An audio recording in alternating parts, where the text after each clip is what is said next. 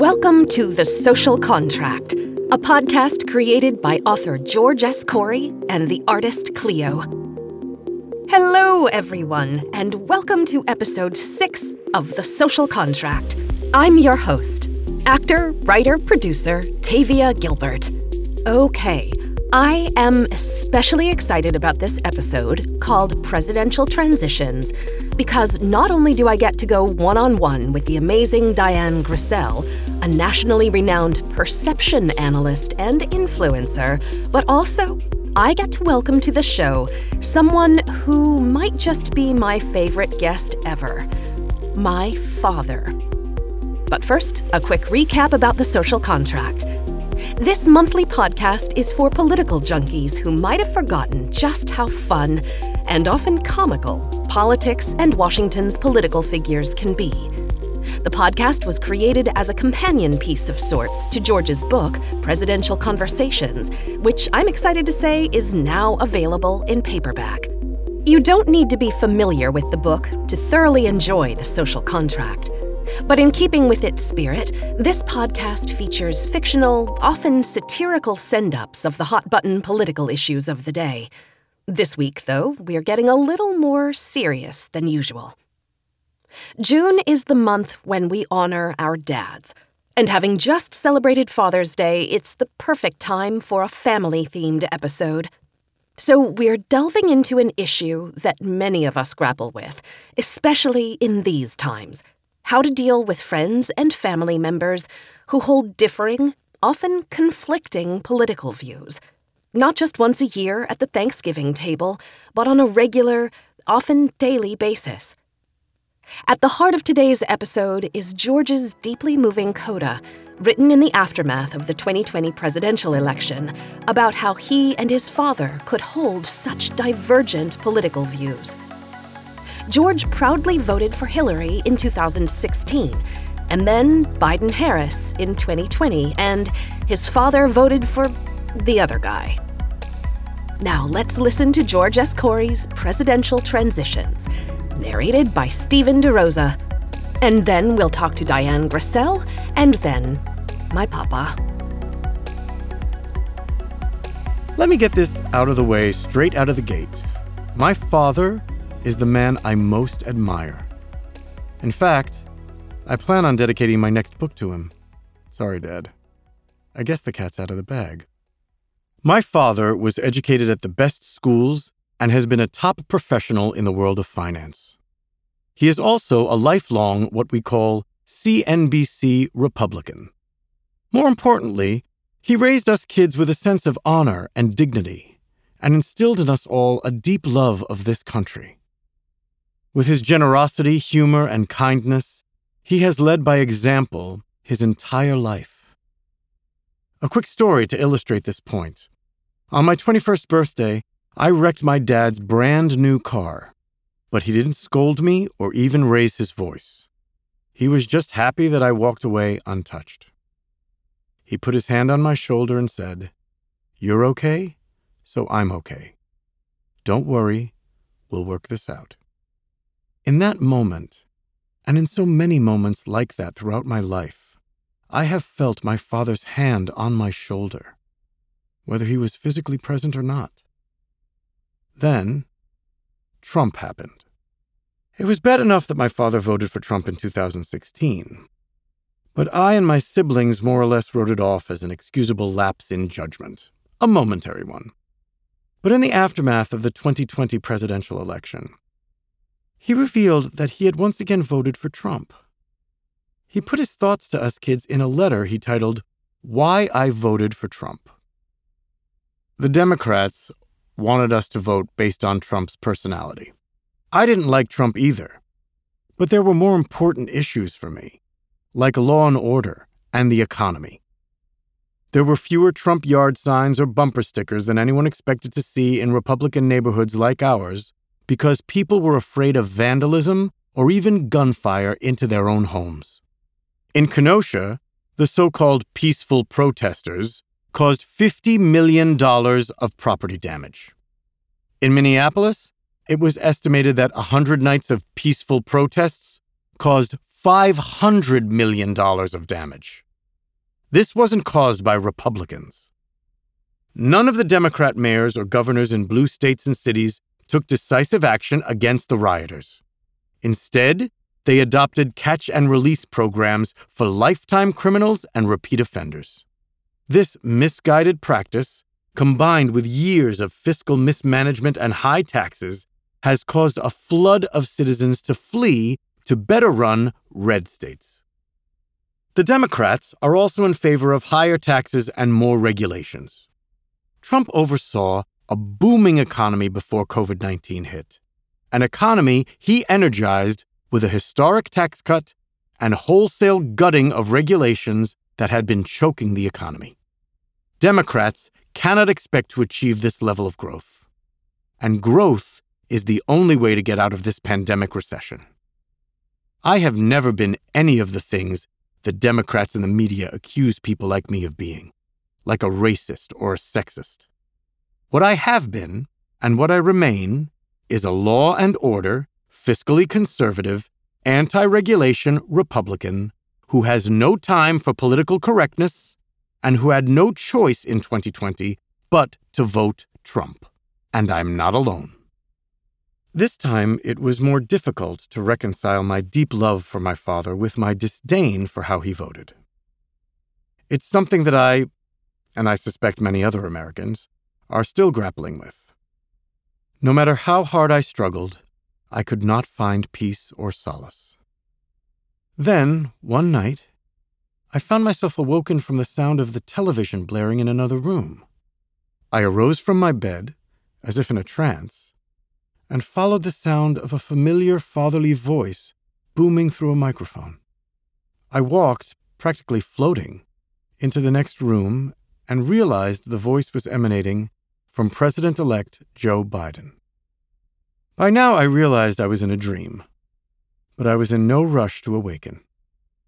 Now I was experiencing the kind of surreal, out of body sensation that the writer in me had caused President Trump to experience as he came face to face with other presidents of the United States, past and present, in my book, Presidential Conversations. Biden was at a podium, a bank of U.S. flags in the background, with Vice President elect Kamala Harris at his side. Her arms were crossed, regal, like a Praetorian guard, a knowing smile beaming across her face as she looked admiringly at the next commander in chief. Together, they projected strength, serenity, and confident determination. Biden spoke in his warm, quietly soulful voice. Since the election, I have been saying that we need to come together. I have been urging Republicans and Democrats, not only in Washington, but in our towns and communities, even in our own families, to reach out to each other. Remember, folks, we're all Americans. And we have always been able to move on as one American family from even the most vicious campaigns and most contentious elections. Look, I've been in politics for most of my life. I know that people are passionate on both sides. But that's part of what makes us great. And I know that presidential transitions, just like life transitions, can be rough. Sometimes they even hurt. But I call those growing pains. I hear it when people ask me, Joe, how are you going to deal with the 74 million Americans who voted for Donald Trump?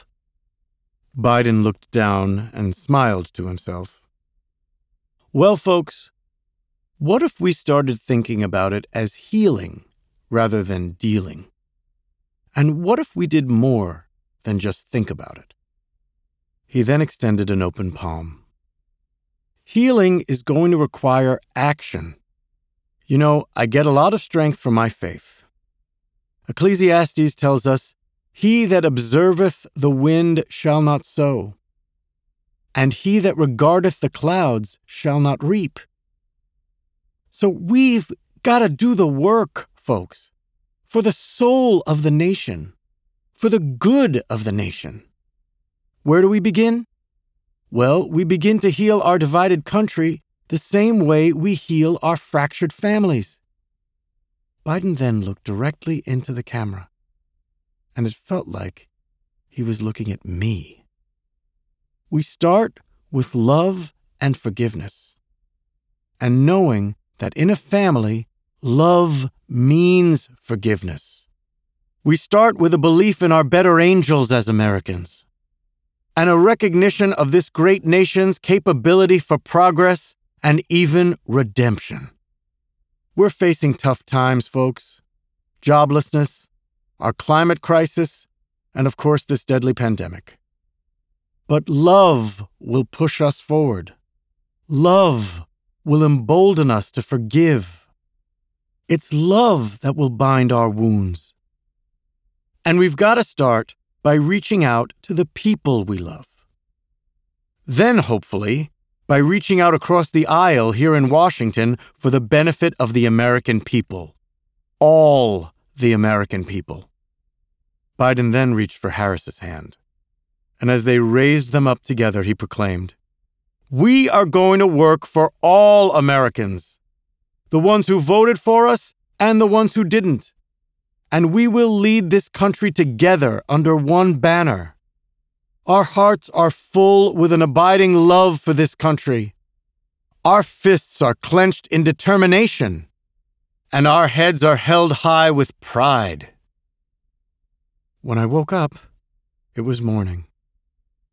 The sun reflected magnificently on the freshly fallen snow. It was suddenly so bright I had to squint. And on this morning, this new day in America, I resolved to call my dad for the first time in many weeks and ask how he's doing.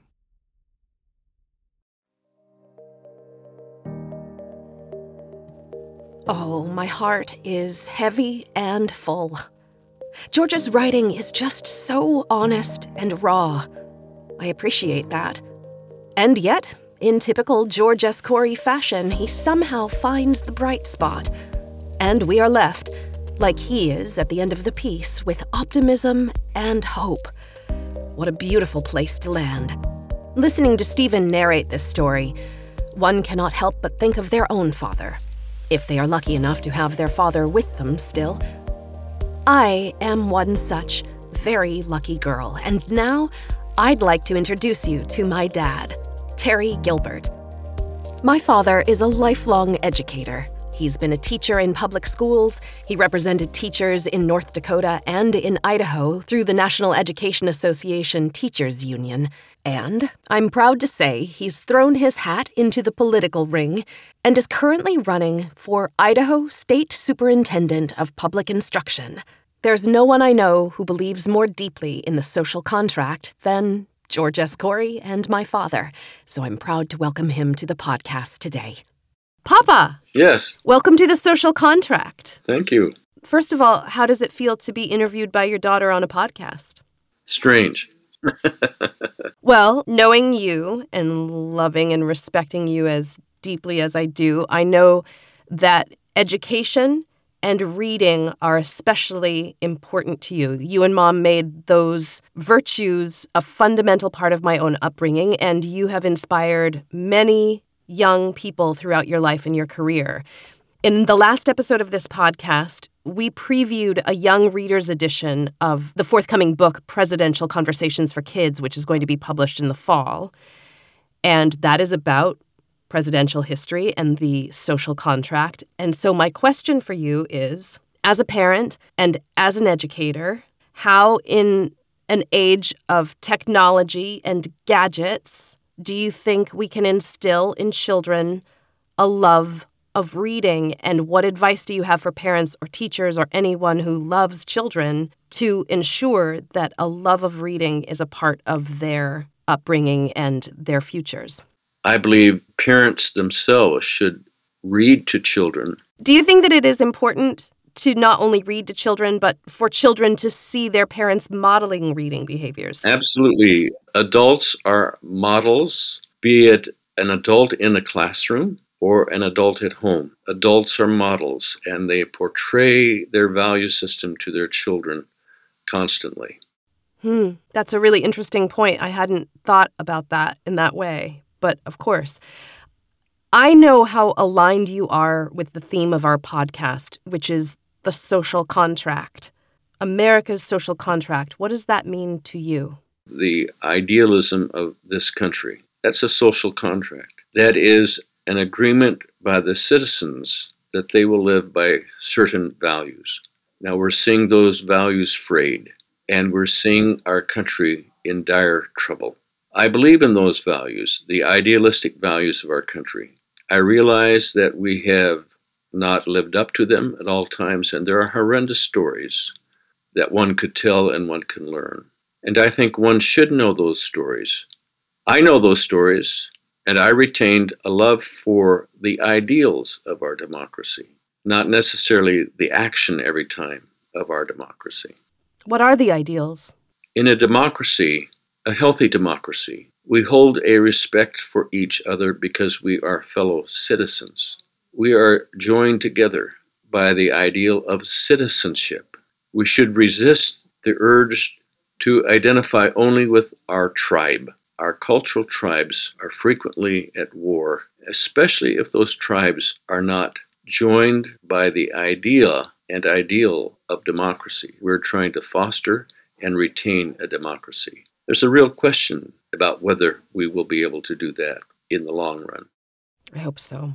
You are running for Idaho State Superintendent of Public Instruction. I am incredibly proud of you and so humbled by your example.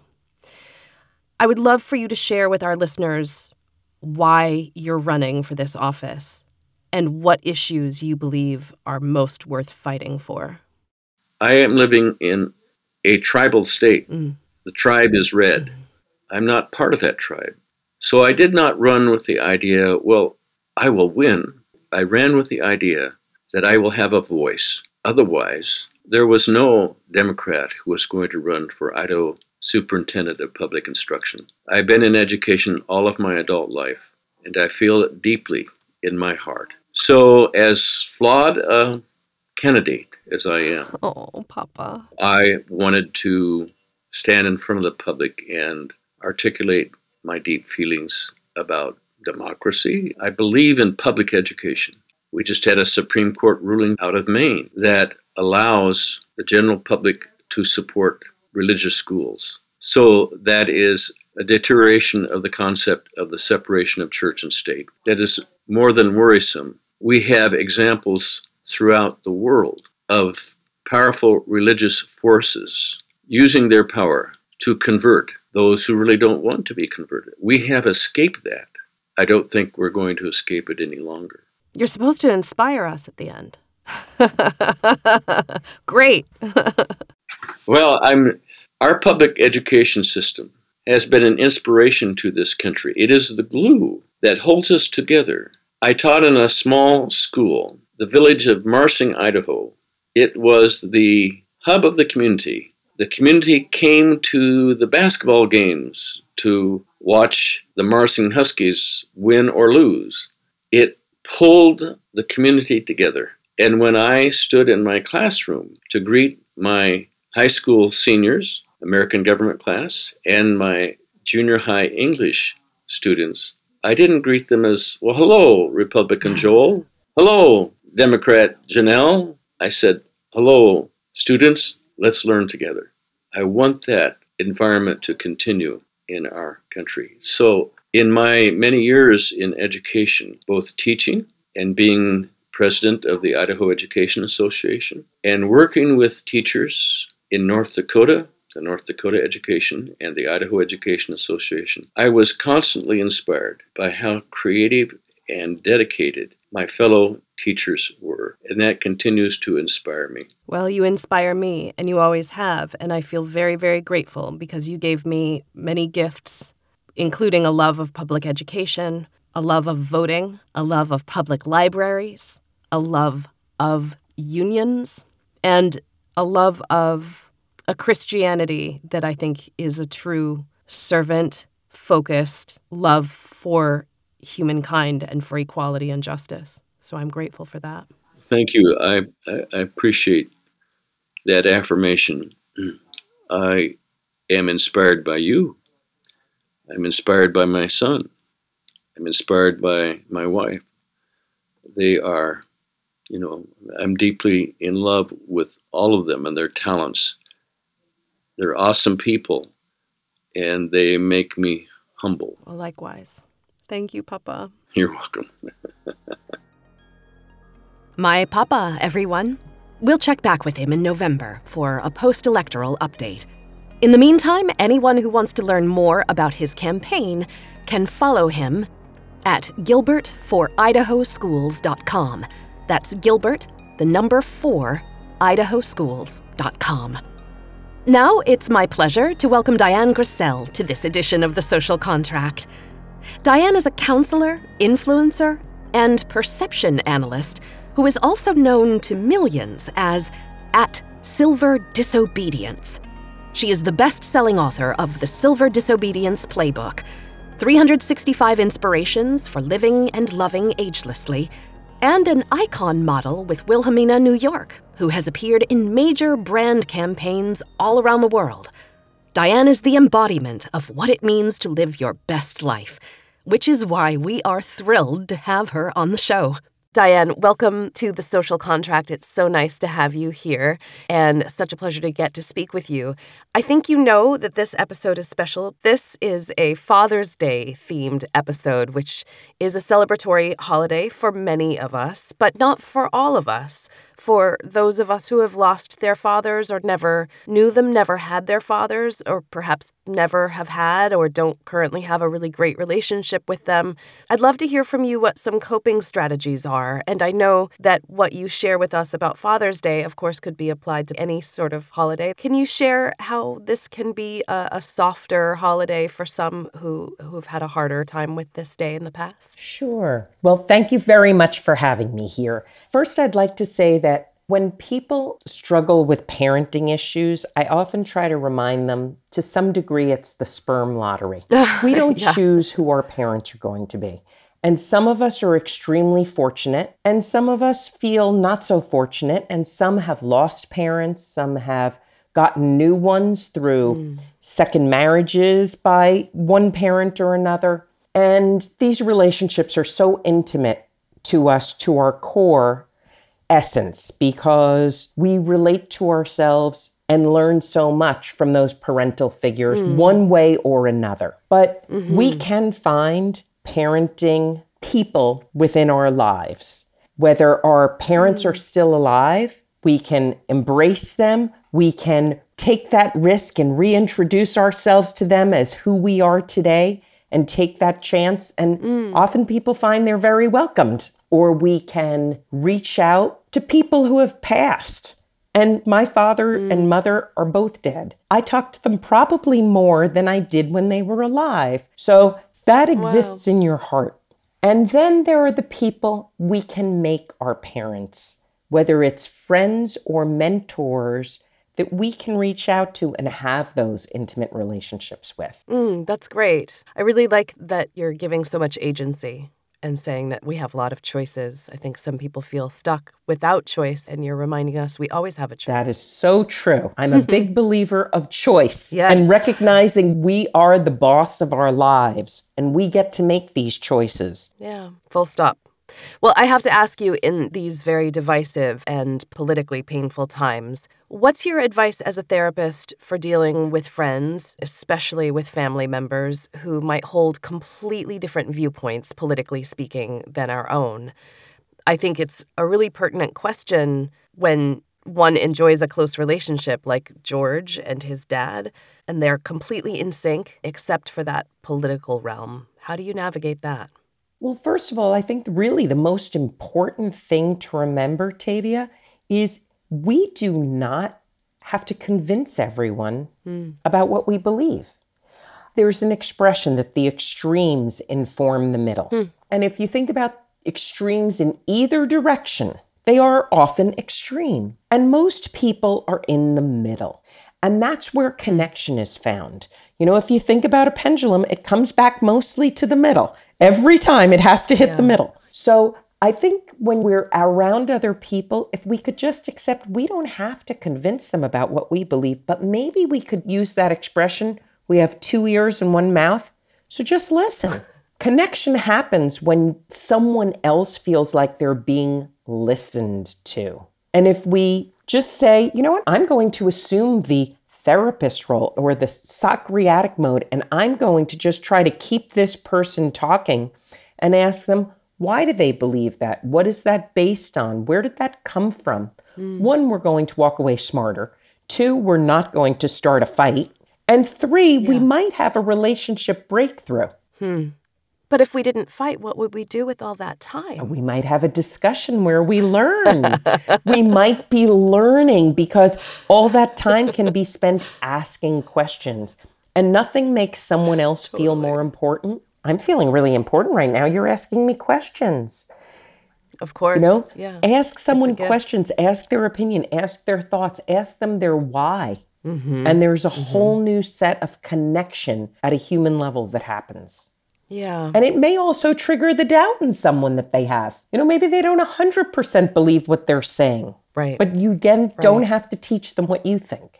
Right. It used to be in society, we didn't discuss three topics at the dinner table. We didn't talk about religion, we didn't talk about sex, and we didn't talk about politics. But politics are so pervasive. How can we not talk about politics? How can we steer clear of that, or should we? Well, whether it's sex, religion, or politics, I never discourage talking about them. But my opinion to someone else, I think it was George Carlin who joked, it's a very funny joke, you know, don't argue with someone who's stupid. They'll win and bring you down to their level every time. Now, I am certainly not implying that someone with a different opinion is stupid. But I think what I take away from that quote is don't argue, ask, listen. When you get someone else speaking, you're learning and they're learning too. As people start to speak about what they think so strongly about, and you just ask gentle questions, it's the best way to get to a new level of understanding. If you just say, mm. Why do you believe that? If you took the emotion out of it, would you still feel that way? Is it personal mm-hmm. to you? Is it a world factor that you think needs to be considered? There's a zillion questions if you're really listening. And if they ramble and don't give you space for a question, you learned a lesson in patience. Also, very valuable, invaluable. Mm-hmm. I'm really interested by your work as Silver Disobedience. And I love that name. I'm wondering if you can share with our listeners who are not familiar with it what Silver Disobedience is all about and tell us what the impetus for this incredible creation of yours was. What was there? Did you have an aha moment that sparked Silver Disobedience? Well, thank you. Silver Disobedience is one of the largest discussions online, and it reaches about 9 million people a month engage one way or another wow. with the content. And what it is, is a discussion about ourselves. It's not about someone else.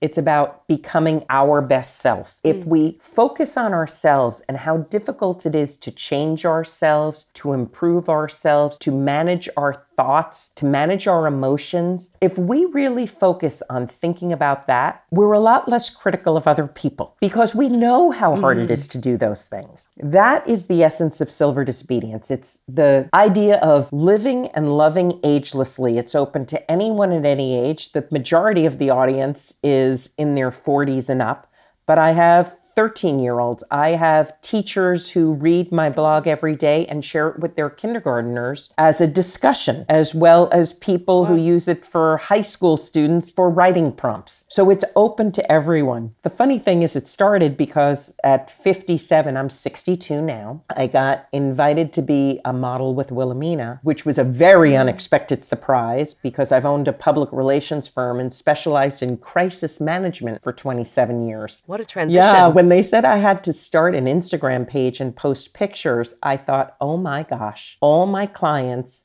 are going to think she's having a midlife crisis. She's suddenly posting pictures of herself every day. I was mortified. So I said, well, if this is the requirement and I did want to find out, I love experiences. I walk through every door, at least for a while, and stay at the party until I decide I'm ready for a next adventure. I posted the pictures, but decided I would write about what was important to me, which is collective consciousness and how we all feel the same if we get down to the root emotions. We might feel it at different mm. times, but we all want to be loved. We all know what hate feels like. We all need, know what fear feels like, worry, concern. So if we can get to the root of our humanity, we can really connect. So we don't talk about mm. politics at all on my page. We talk about being our best selves, and the community likes it that way. Yeah, that's great. I have one more question for you. This podcast is obviously focused on the social contract, which is really about society and the collective good. But I think in this day and age, after what feels like a particularly brutal couple of years where we've faced a pandemic and so much more, self care is so important. I feel like in order to help other people out, you really have to be coming from a place of wellness and strength and grounding yourself. So, what are some practical ways that our listeners can approach self care, especially if self care is new to them, even in these intensively stressful times?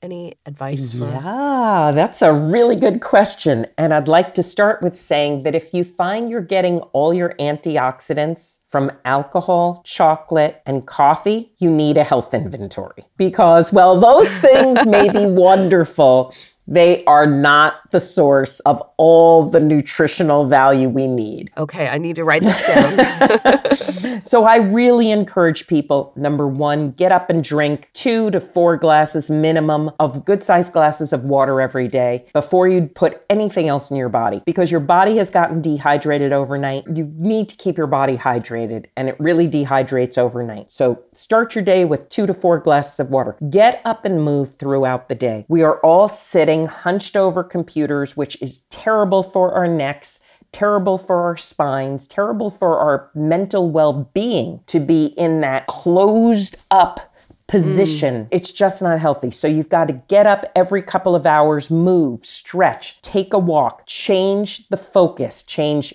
where you're looking. Look someplace different. So, those would be my two big ones. Next would be fruits and vegetables, things that are good for us, getting up and moving, I'm a big believer of do what you don't want to do first.